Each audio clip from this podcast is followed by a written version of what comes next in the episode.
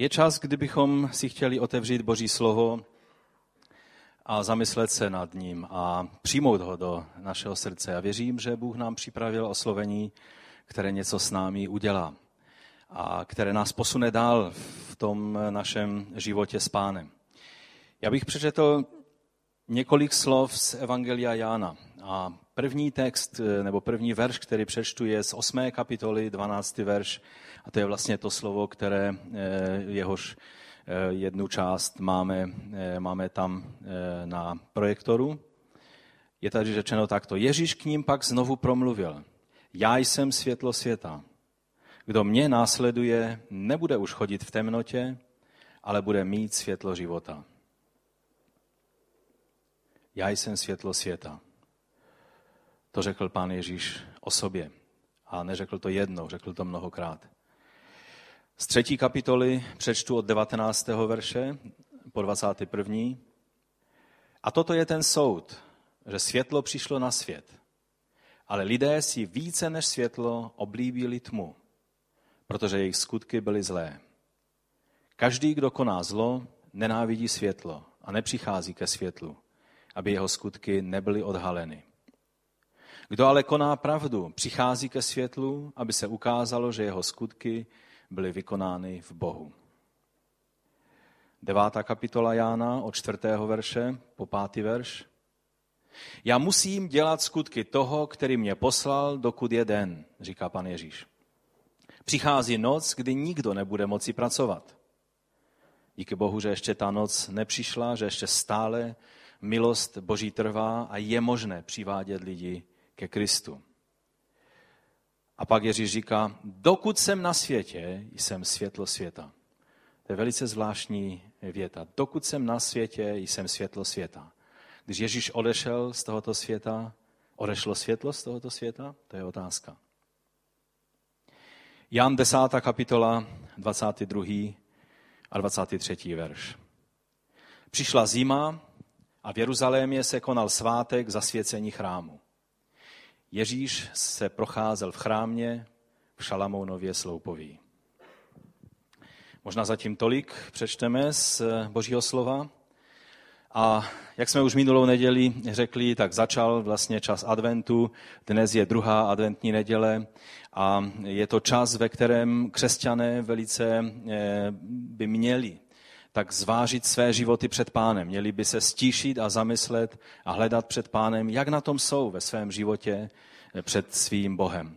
Žel často se ten čas eh, tak nějak eh, se dostane to, to duchovní, ta naše duchovní touha do konfliktu s, tím, s tou upachtěnou dobou, kterou je předvanoční čas a ta všechna lákadla, tohoto světa, která jsou nachystána zrovna teď do té předvánoční doby, tak tomu podlehneme a necháme se tím ovlivnit. A eh, proto je dobré, abychom, abychom přemýšleli, abychom se zastavili, abychom, abychom skutečně si uvědomili, eh, co pán od nás očekává, abychom nepodlehli duchu tohoto světa, ale naopak, abychom dokázali být citliví na to, co duch Boží chce v nás činit. Takže dnes eh, k tomu adventnímu času se přidává i, nebo dnes, v tom, v tom období, v tomto týdnu, minulý týden, začal eh, také další svátek, osmídenní svátek, který taky je většinou na počátku prosince. Minulým rokem, myslím, to vyšlo téměř eh, totožně z Vánocí, protože tento, eh, tento druhý svátek, mluvím o svátku světel, o svátku Chanuka, židovském svátku, ten se řídí měsíčním cyklem, takže je jiný než, než solární systém, podle kterého se vlastně řídí naše, eh, naše eh, pohanské kalendáře. A eh, takže jsme dnes asi, myslím si, že je to čtvrtý den Chanuky, svátku Chanuka, který je osmídenní a jelikož vždycky v předvečer toho dne se zapaluje další svíce, která je vyjádřením toho světla, které, které Bůh dává jako zázrak světla do tohoto světa, tak eh, vlastně dnes už by to měla být, eh, být večer eh, po setmění zapálená šest, pátá svíce a ta, ta vyšší svíce, to je ten šamaš neboli sluha, který představuje vlastně toho, od koho přijímáme světlo. Pán Ježíš je ten, Mesiáš je ten, který, který dává světlo do tohoto světa, který je tím světlem, který je tím správným vyjádřením a na něho ukazují veškeré svátky, nejenom Chanuka, ale veškeré židovské svátky, hlavně ta, ty biblické, ale i ty, které vznikly po té biblické době, tak všechny ty svátky ukazují na Ježíše, na Mesiáše. Četl jsem eh, začátek té desáté kapitoly, za chvíli si přečteme možná i zbytek té desáté, eh, nebo teda ne začátek, ale 22. Eh, 23. verš té desáté kapitoly a přečteme si to za chvíli až do konce. A tam jsme četli, že byl svátek zasvěcení chrámu a že byla zima a, a že Ježíš byl v chrámu a že se procházel ve sloupoví eh, Šalamounově. To je několik informací, které se nám velice eh, spojují s těmi dny, ve kterých teď jsme. A vlastně s tím svátkem Chanuka, který je, eh, který je tím svátkem, o kterém je tady v tom evangeliu Jánovém řeč. Je to jediná zmínka v Novém zákoně o tomto svátku, vlastně jediná biblická zmínka, když nemluvíme o apokryfních knihách makabejských ale eh, za to je pro nás velice významná, protože najednou si uvědomujeme, že je to svátek, který, eh, které, který nebyl, eh, nebyl nějak prostě lhostejný, pánu Ježíši. A mě hodně zaujalo to, jak jsem najednou uviděl, tak si představil, jo, jak tam to Šalamounovo sloupoví bylo v chrámu. Určitě jste viděli eh, obrázky chrámu a nestihl jsem si připravit nějaké dobré obrázky pro vás. Ta, ta východní část eh, u, u zdí toho chrámového prostoru, to, byl, to byla obrovská rovina, která dodnes zůstala jako prostě vyrovnaný obrovský prostor na chrámové hoře. A z té strany, jak je Zlatá brána, tak tam vlastně to bylo celé zastřešené a byly, bylo to eh, pod sloupy a bylo tam vlastně možné se schovat před větry, které v prosinci v Jeruzalémě dokážou být docela, docela nepříjemné. Takže eh, pan Ježíš tam eh, v tom prosinci, v té prosincovém, asi studenějším, než je běžné. Samozřejmě tam nemají 15 stupňů mrazu, jak my tady dneska ráno, že? Ale eh, v tom chladném, prostě prosincovém dní eh, svátku Chanuky se procházel v, eh, po chrámu. A já jsem ho tak nějak si tam představil a, a, a začal přemýšlet nad tím, co tehdy, co tehdy Ježíš, nad čím tehdy Ježíš přemýšlel. Když se procházel, co se honilo jeho hlavou. Mě by to strašně zajímalo a já věřím, že něco z toho možná dnes pochopíme. A taky bych se chtěl podívat na to, o čem pak mluvil, když přišli za ním židovští představení.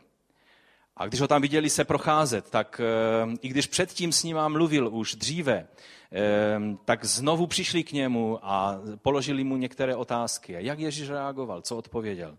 To je to, čemu bych se chtěl dnes věnovat.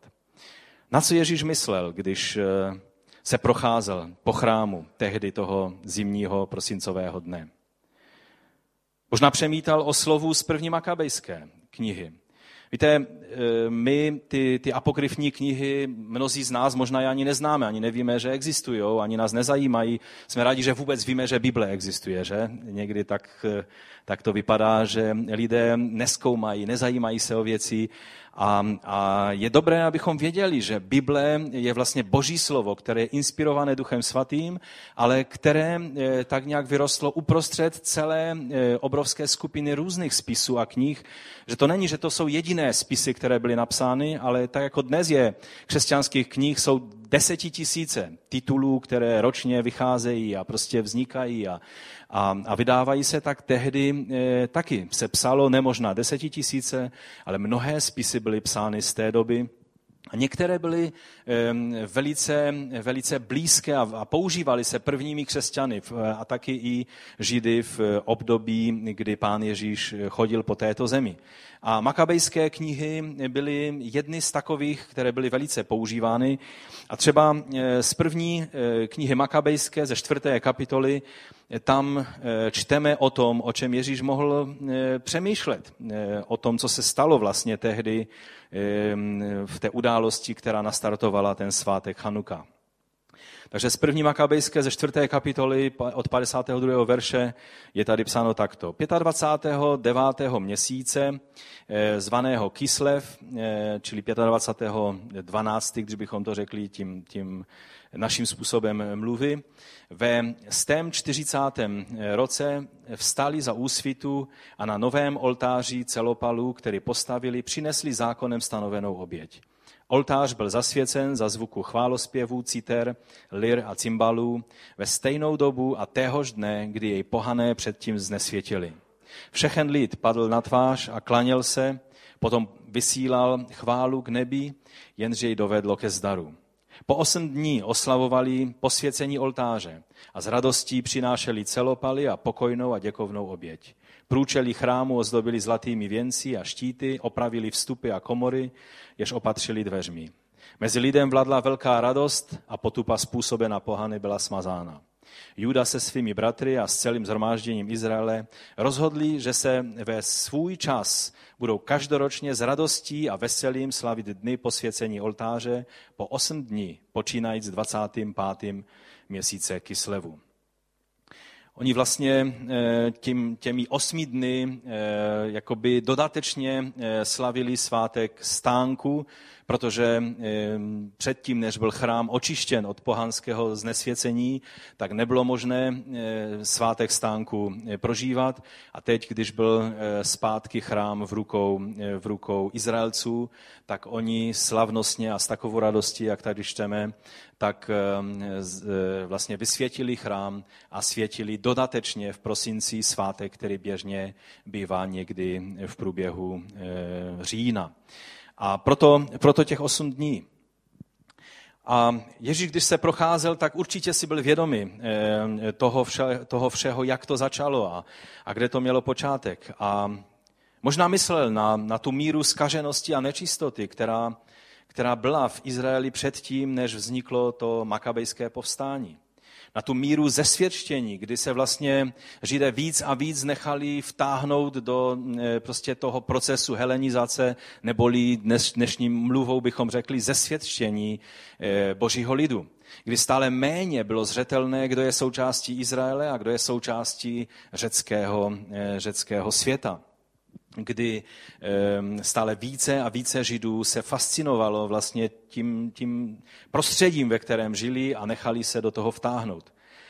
A nebo možná taky mysleli na, na to zoufalství a, a útla, které prožívali ti lidé, kterým to nebylo jedno a kteří toužili po zachování božího, eh, božího zákona, božího slova v Izraeli a byli obrovským způsobem utlačováni. Byli, je, to bylo jedno z nejhorších období v celých dějinách izraelského národa. Dá se srovnat jedině s dobou, s dobou eh, holokaustu a, a s dobou 70. roku, kdy vlastně římané zničili, zničili chrám a dobili Jeruzalém a byla, byla obrovská, obrovská, obrovská zkáza pro, pro izraelský národ.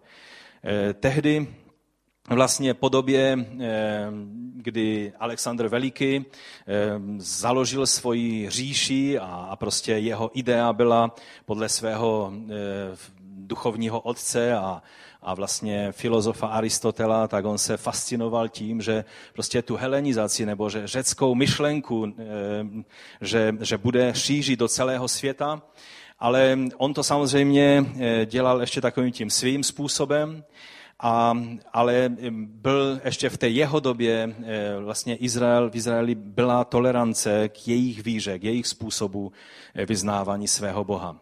Potom ovšem izraelská země, víme, že Alexandr, když eh, zemřel, tak přenechal eh, říši svým čtyřem generálům, byla rozdělená eh, a izraelská země tehdy padla do rukou Seleukovcům, což byli v podstatě Syřané a, eh, a nejznámější Seleukovec, tak to je Antiochus IV. Epifanes, který si říkal Epifanes, což znamená, že je božským zjevením.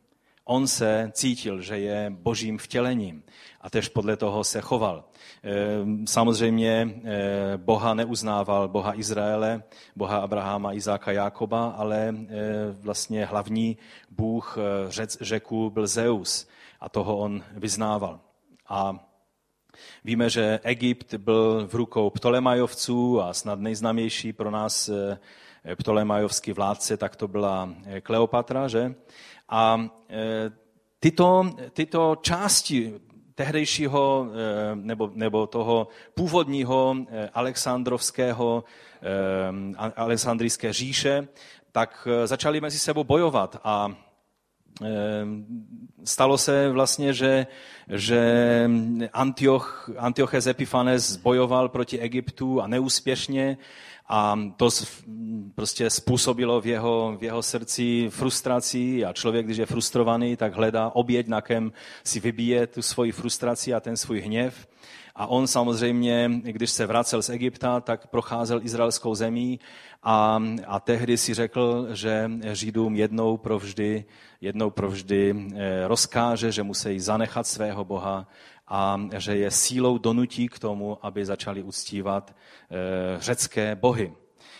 No a od té doby vlastně, eh, nebo v, nebo v tom čase přišel ten největší útlak a Antioches Epiphanes je vlastně prvním takovým předobrazem antikrista té poslední doby, kdy, kdy čteme ve zjevení, že obdobné věci a taky pan Ježíš, když mluvil, tak mluvil o čase, eh, o kterém už Daniel prorokoval a, a Daniel vlastně prorokoval asi 300 let předtím, než se stalo to, co se stalo za Antiocha Epifanese a taky ještě předtím za, za doby Alexandra, tak Daniel o tom všem prorokoval, to se stalo přesně.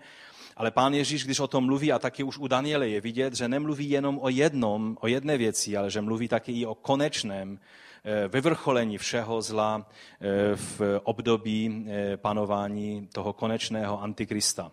Ale Antioch Epifanes byl skutečně člověkem jako tím předobrazem Antikrista. On tehdy eh, prostě zakázal obřezávat žádná maminka nesměla obřezat své, svého syna. A pro izraelskou matku to bylo absolutně nepřijatelná věc. Pokud eh, některou matku přistihli při tom, že obřezávala svého maličkého syna, tak ho oběsili na jejím krku a ji odvedli a zhodili ze skály, anebo, anebo ji jiným způsobem zabili. Eh, byla to, bylo, bylo to vlastně absolutně nesmířitelné, nesmířitelná doba. Byl zákaz vykonávání eh, příkazu Tory, byl zákaz číst Toru, byl zákaz, zákaz dodržování sabatu. Bylo to vlastně všechno, co souviselo se židovstvím, tak bylo zakázáno. A vyvrcholení toho všeho bylo, kdy ve 167. roce eh, Antioches Epiphanes vstoupil do chrámu eh, osobně a přikázal, že se od té doby budou obětovat jenom prasata, aby to eh, bylo jako výraz uctívání vlastně řeckých bohů. A, a on sám osobně, a bylo to zrovna 25. toho 12. měsíce toho Kislevu, kdy on sám uvařil vlastně prasnici v chrámu a tím vývarem polil e, svítky Tory a taky oltář a to byl vlastně vrchol znesvěcení chrámu. Bylo to, e, bylo to absolutně nemyslitelné a bylo to dno, e, do kterého, kterého mohla ta situace dosáhnout. A víme, že, že tehdy, a možná pan Ježíš přemýšlel, o té rodině. A věřím, že když přemýšlel o, o rodině toho e, Matatjahu nebo Matatjáše a, a Judy a těch, těch jeho bratřích, bylo pět bratří, tak si myslím, že Ježíš přemýšlel s vděčností. A byl, byl rád, že existovali lidé, kteří v té době se nepoddali a nezalekli se eh, toho hněvu, eh, toho strašlivého panovníka. A když, eh, když oni se uchylili jako kněžská rodina, aby si zachovali život do malinkého městečka Modinu, tak, tak vlastně, když tam přišla Antio, Antiochova vojska, tak přikázali, že se má obětovat, eh, postavit oltář eh, Zeovi eh, a, a má se obětovat podle té nové tradice, kterou on založil a přikázal tomu Matatiáši jako hlavnímu knězi tam toho městečka, že to má udělat. On to odmítnul, našel se jiný žid, který ze strachu to chtěl udělat. A tehdy vypuk, propuklo povstání. Vlastně nejdříve to byla ta rodina eh, toho Matatiáše, toho kněze a jeho synové. Po jeho smrti vedl celé, celé to povstání Juda Makabejsky, eh, který byl tím, tím jeho synem. A vlastně Bůh požehnal takovým způsobem, že do tří let byla, byla země osvobozena od, řeckého, od řecké nadvlády, tak až se dostali až do chrámu a v roce 164 najednou byl, byli v Jeruzalémě, byli v chrámu a, a bylo možné eh, po tom zničení, které tam vnesl eh, Antioches, tak mohli, mohli znovu přemýšlet o očištění a o znovu nastolení eh, uctívání Boha tím správným způsobem, jak měli předepsáno v zákoně, v zákoně Mojžíšově. A tak si myslím, že pán Ježíš, když tam se procházel, tak o tom všem přemýšlel. O té zkáze, ale o tom, jak jedna rodina, jedna rodina, těch, kteří byli eh, bohabojní a kterým záleželo víc na božích věcech, než na jejich vlastním štěstí, si řekli dost.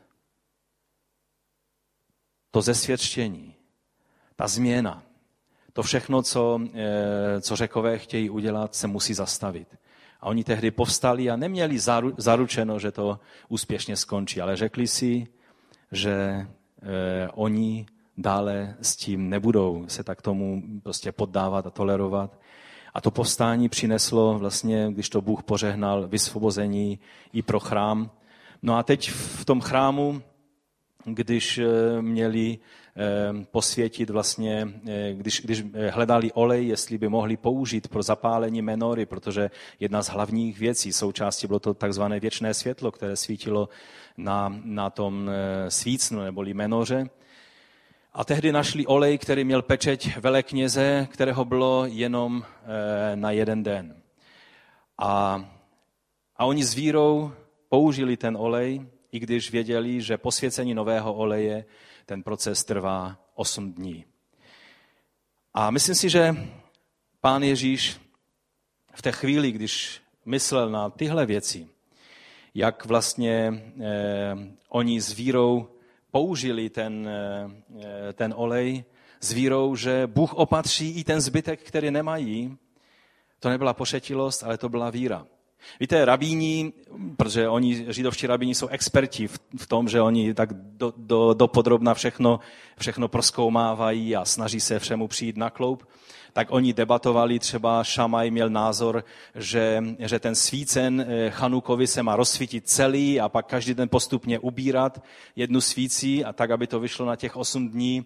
A Hillel, ten zase měl názor, že, eh, že se má začít jednu svící a postupně až toho osmého dne svítit celý svícen. A zvítězil jeho názor z toho důvodu, že on říkal, posvěcení v Bohu, které prožíváme, nemá být takové, že od prvního dne se nadchneme a prožijeme něco velikého a pak už z toho jenom ubývá, ubývá, ubývá, ale že na každý den můžeme víc a víc přijímat Božího posvěcení. Na každý den víc a víc toho Boží moci a víc a víc toho z Boha můžeme prožívat. No a tak se ujala ta jeho metoda a myslím si, že pan Ježíš s ním velice souhlasil. Pan Ježíš souhlasil s Hilelem ve více věcech, vlastně ve většině názorů, které měl, co se, co se nějak eh, tykali židovských, eh, židovských, židovského učení, tak souhlasil s Hilelem, ale eh, Boží slovo nám říká, že naše posvěcení je, z jedné strany jsme postavení jako svatí před Bohem, ale z druhé strany na každý den máme jít dopředu, aby to světlo v našem životě, tak říká poštol Pavel, od toho ranního rozbřesku stále více mohlo svítit až do bílého dne, protože to je vůle Boží. A taky, taky rabíni hodně řešili jednu věc, že Chanuka to je svátek o zázraku, o, o zázraku světla, které, které Bůh dal. Že každý den vlastně svítilo to světlo z toho, že Bůh rozmnožil ten olej, který by jinak už nebyl. No ale pak si položili otázku, protože oni jsou takový, takový dumaví, že si řekli, no dobré, ale, ale první den se nestal žádný zázrak. Co bylo zázrakem toho prvního dne, když je to svátek, kdy se, kdy se konaly velké zázraky? Ten první den ten olej byl a nebyl zázrak. Co bylo tím zázrakem prvního dne? A jeden moudrý rabín eh, odpověděl, a mi se to strašně líbí, on odpověděl, zázrak toho prvního dne je víra těch makabejců, kteří zapálili ten svícen, i když nevěděli, jak Bůh opatří ten olej na ty další dny. To je super. To je přesně to, co děláme v pánu. Když víme, že děláme správnou věc. Pan Ježíš neřekl, když začal rozdávat ten chléb a ryby učedníkům a řekl jim, roznášejte. Oni neřekli, ne, ne, ne, já půjdu, až tady bude pěkná hromada chleba, protože podívej, pane, kolik tam je lidí. Ten chleba a ty ryby se rozmnožovaly, jak oni roznášeli. Amen? Nemůžeš prožívat boží zázraky dřív, než uděláš krok víry. Není možné vidět projevy boží moci dřív, než se rozhodneš udělat krok víry, jako ti makabejští, kteří přišli do chrámu, našli olej na jeden den a řekli, když Bůh dal olej na jeden den a potřeba, aby svítil osm dnů, nevím, jak to Bůh udělá, ale pojďme a začneme. Nečekali osm dnů, až budou mít jistotu, že nový, zásoby nového oleje budou připraveny, ale s vírou začali a Bůh dal ten olej. Tato víra je, a myslím si, že když Ježíš si na to vzpomněl, takže to bylo něco, co se mu líbilo. Protože Bohu se líbí, když někdo dělá kroky víry. Bohu se líbí. Bez víry není možné se líbit Bohu. A proto já věřím, že u toho, když pomyslel na ty muže, kteří tam stali a meditovali nad, to, nad tou menorou, co mají udělat, že se v srdci nad tím usmíval. A, a nebo také možná, a nad tím se už neusmíval, přemýšlel o tom, jak zase ta člověčina se u těch makabejců projevila, když šel čas. A potom v zepětí a obrovském probuzení, které prožil izraelský národ, už zase začalo to, bychom řekli tady v Česku, ta česká bramboračka. Prostě člověčina, šarvátky mezi lidma, kdo je větší a kdo je menší a kdo má větší právo a intrigy a, a podezírání a všechno možné. U toho se určitě Ježíš neusmíval, protože to jsou věci, které ničí boží dílo. Není probuzení v církevních dějinách, které by taková věc nezničila. Byla vždycky jenom otázka času, kdy se to stane. A myslím si, že tohle, tohle by nás mělo přivést k vystřízlivění a k uvědomění si toho, že i když toužíme po božích věcech, to lidské se v nás projevuje stále ještě velice silně. A možná také myslel na jednu věc, která souvisela silně s ním. A byl vděčný Bohu za to, jak on řídí dějiny, protože nebýt toho povstání, které bylo tehdy makabejského, tak by Mesiáš se nemohl narodit, protože by neměl kam přijít, protože eh, chrám by neexistoval. Izraelský národ, tak, jak ho známe, jako, jako lid knihy, který žije a zná Tóru Boží a, a dodržuje Boží zákony, Mesiáš by se neměl možnost narodit do prostředí židovského, tak jak se musel narodit.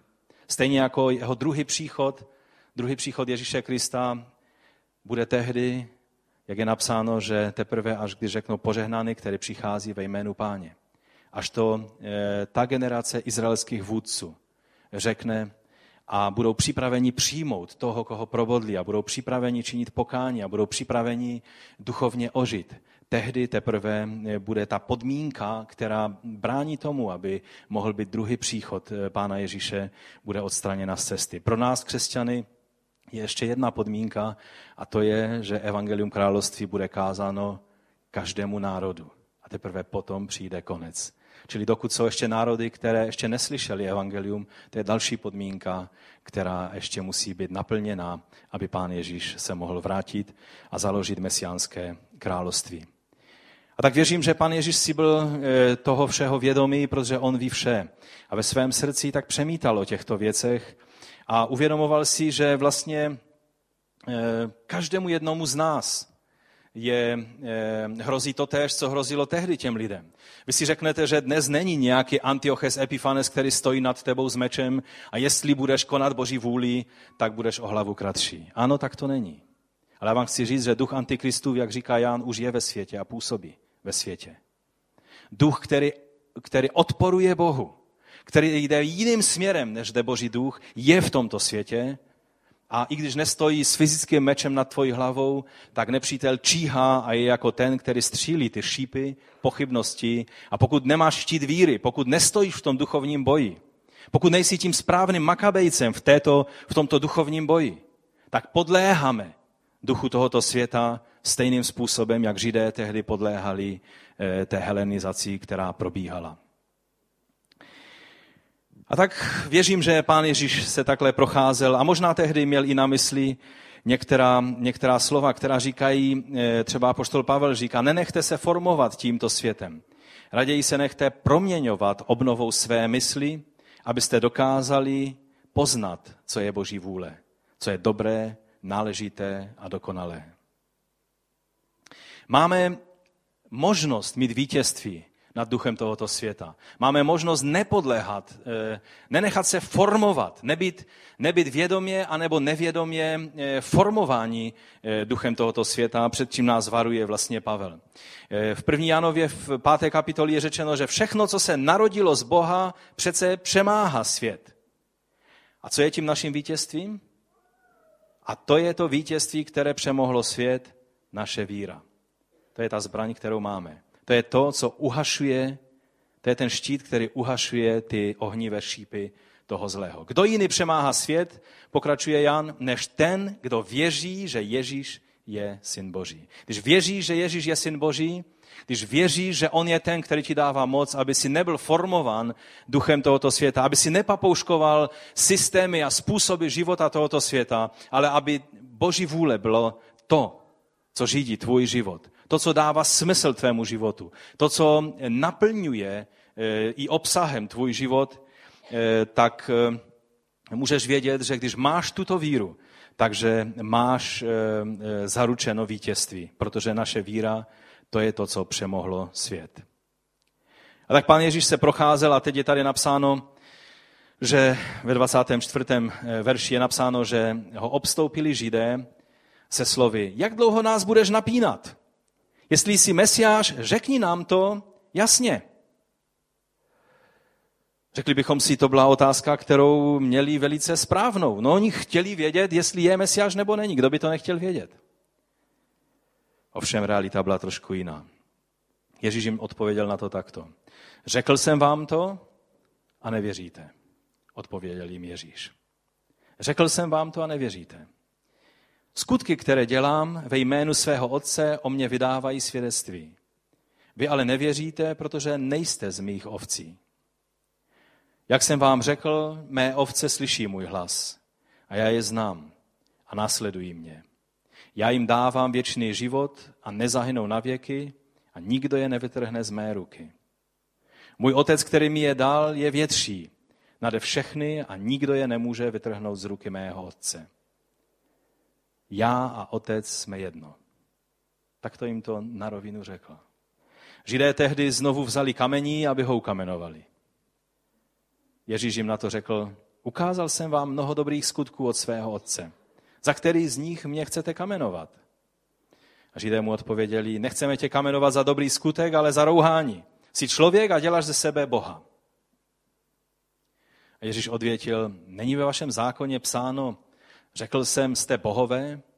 Jestliže ty, které, kteří dostali Boží slovo, nazval bohy a písmo nemůže být zrušeno, proč mě, kterého otec posvětil a poslal na svět, obvinujete z rouhání, když jsem řekl, jsem Boží syn? Nedělám-li skutky svého otce, nevěřte mi. Pokud je však dělám, i kdybyste nevěřili mně, věřte těm skutkům, abyste poznali a věděli, že otec je ve mně a já v něm. Chtěli ho tedy opět zatknout. Jediná aktivita v té chvíli, kterou projevili. Chtěli ho opět zatknout, ale unikl jim z rukou. Vrátil se zpátky za Jordán na místo, kde dříve kštil Jan a zůstal tam. Přicházelo tam za ním mnoho lidí a říkali, Jan sice neudělal žádný zázrak, ale všechno, co řekl o tomhle muži, byla pravda. Prostě lidé to dokázali uvidět a dokázali pochopit. Možná někdy příště eh, se vrátíme ještě k tomu, k tomu Ježíšovu rozhovoru mezi, mezi těmi eh, vedoucími židovskými a mezi ním, jak jim poukazoval na některé věci a proč jim na ty věci ukazoval. Dnesní můj čas je, je téměř pryč. A tak možná někdy, někdy příště se, se k tomu vrátíme. Ale závěrem bych chtěl eh, říct, že víte, Ježíš mluvil velice jasně. My si možná eh, řekneme, no ale tak jim to měl říct tak, ano, já jsem Mesiáš.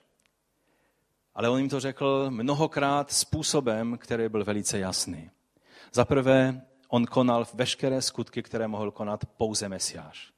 Každý, kdo znal Boží slovo, si byl toho vědomý. A oni byli lidé, kteří znali Boží slovo. Víte, Bůh neodpovídá způsobem, kterým, by, kterým bychom chtěli. I ty a já často položíme Bohu otázku a čekáme, že na to bude odpověď tak nebo onak, ano nebo ne. A najednou zjistíme, že Bůh nám odpoví způsobem, který je jiný. A že nám ukáže svoji vůli způsobem, který eh, přesně odpovídá tomu, jak On chce s námi komunikovat. A tak Ježíš konal všechny skutky, které mohl konat jedině Mesiáš. O svátcích vždy eh, ukazoval, že ty svátky mluví o něm. Když byl třeba svátek Sukot a v tom, u toho svátku velekněz vyléval vodu eh, na oltář, Ježíš tehdy řekl to známé prohlášení, to je napsáno, že v poslední den toho svátku Ježíš vstal a zvolal, kdo má řízeň, pojď ke mně a pí. Kdo věří ve mně, z jeho nitra potečou řeky živé vody, jak praví písmo. A to mluvil o duchu svatém, pak je vysvětleno, kterého měli přijmout ti, kteří v něho věří. On vždycky, když byl svátek, potom, když, když měl přijít svátek světla, tak on mluvil to, co jsme četli na začátku. Já jsem světlo světa. A e, tudíž e, vidíme, že, že pán Ježíš ukazoval mnohými způsoby. A kdo měl uši, to, co je často zdůrazňováno v Novém zákoně, kdo má uši, ten slyší. Ale kdo nemá uši, to znamená nemá připravené uši k tomu, aby slyšel Boží oslovení, tak stále nic nechápe a stále nic nemůže uvidět. Četli jsme také zajímavé slovo, já jsem vás už na to upozornil z té třetí kapitoly Jana, kde on říká, dokud jsem ve světě, jsem světlo světa. A co potom? Světlo odešlo z tohoto světa. Já vám chci říct, že pan Ježíš to řekl z toho důvodu, že on teď je po pravici otcově. On je v místě, kde je světla tolik, že světlo není třeba přinášet. Protože je řečeno, že Bůh bydlí ve světle nepřístupném. Je to takové intenzivní světlo, které bychom ani zlomek vteřiny nikdo z nás nepřežili. To je tam, kde je Bůh. A na zemi je taky světlo. Protože Ježíš, když odešel k otci, tak on tady ponechal své tělo. Ty a já jsme chrámem Ducha Svatého, jsme tělem Mesiáše, jsme tělem Kristovým a my jsme světlem a solí. Ty a já máme nést to světlo. A tak když přemýšlíme nad, nad těmi svátky a, a přemýšlíme o světle a o tom, že Ježíš je světlo světa, tak Ježíš je světlo světa. Natolik pro ten náš svět, to tvé okolí, nakolik ty a já jsme světlo pro tento svět. Ježíš sestoupil z nebe a narodil se zde na této zemi, aby přinesl světlo, ale když odešel, tak ponechal tebe a mě, abychom byli tím světlem. A otázka je, jestli svítíme jasným plamenem, anebo jestli s tím světlem to je s námi všelijak. To je ta otázka. A víte, ti lidé, kteří byli připraveni přijmout Mesiáše, lidé, kteří si uvědomovali, že jsou ve tmě, to byli ti jediní lidé, kterým mohlo být pomoženo. Není možné pomoci člověku jenom tomu, který si uvědomuje, že je ve tmě, že je v problému a potřebuje pomoct. Lidé samospravedliví, nebo lidé, kteří si uvědomují, že přijetí Mesiáše, přijetí Ježíše jako svého spasitele by tak zkomplikovalo jejich život nebo převratilo na ruby jejich způsob života, že raději jakoby zavřou to vnitřní ucho svého srdce a stále nechápou, stále ničemu nerozumí. Tady to byli nejvzdělanější muži tehdejšího Izraele, kladli Ježíši otázky, on jim odpovídá velice přímo. Ale oni stále nechápali, stále nerozuměli. Ale byl člověk, který neměl co ztratit, mohl jenom získat v Ježíši. Neměl život, který by si pěstoval a hlídal, aby mu nikdo na to nesáhnul. Neměl postavení v národě, které by si hlídal, aby mu na to někdo nesáhnul. Neměl ambice, aby měl pocit, že on musí mít věci vidět a mít poslední slovo. Byl to člověk, o kterém píše Jan v deváté kapitole a můžete si otevřít tu devátou kapitolu, protože je to skutečně nádherný příběh a já bych ho na závěr tak nějak rychle s vámi prošel. Tady je napsáno ještě předtím, než se dostal k té debatě s těmi um, učenci a s těmi vedoucími židovskými, tak Ježíš se procházel a uviděl člověka slepého od narození.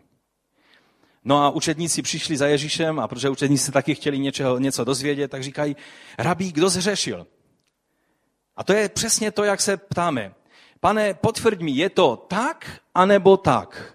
A Bůh tě překvapí a řekne ani tak, ani tak. A musíš být trpělivý, aby si přijal odpověď od Boha.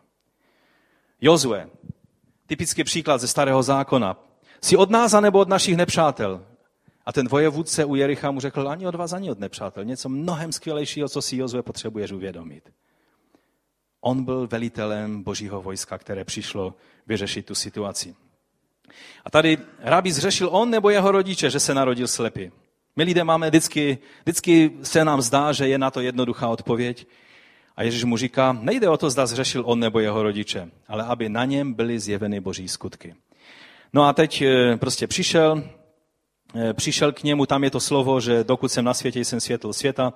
Ježíš plivl na zem, to není moc fotogenický úkon, to je taková spíš věc, kterou, když bychom viděli Ježíše dělat, tak bychom řekli Ježíši, co se děje, že? Plivl na zem, udělal ze sliny bláto, eh, polovina z nás už by byla pryč, už by utekla, ale ten člověk neměl co ztratit. On, on, pro něho to nebylo ponižující. On prostě čekal, protože viděl, že se něco významného děje. A pomazal mu jim oči. A potom mu řekl, jdi se umyt do rybníka Siloe což se překládá poslaný. Jestli víte, ti, kteří jste byli v Izraeli, jak je chrámová hora a Siloe, jak je tam úplně dole, tak víte, eh, kam šel. Tam se umyl a když přišel zpátky, tak jeho zrak byl stoprocentní. Viděl. No ovšem, eh, teď se lidé seběhli a začali se vyptávat, a, a ptali se, jak, jak se to stalo, teď přece jsi to skutečně ty? A on říká, ano, jsem to já, já jsem byl nemocný, slepý a teď jsem zdravý. No jak se ti otevřeli oči, se ptali, no člověk jménem Ježíš udělal bláto, pomazal mi oči a řekl mi, jdi se umyt do rybníku Siloe, No a to vše bylo provedit, to už dodávám já teď, jo? to vše bylo jednoduše proveditelné, tak jsem se neurazil, nemeditoval nad tím, prostě jsem šel, umyl se v Siloe a mé oči jsou zdravé. No a e, pak se, pak se ho ptají, no a kde je ten člověk? Protože těch zájemců o modlitbu najednou bylo samozřejmě mnohem víc. A on říká, ani nevím.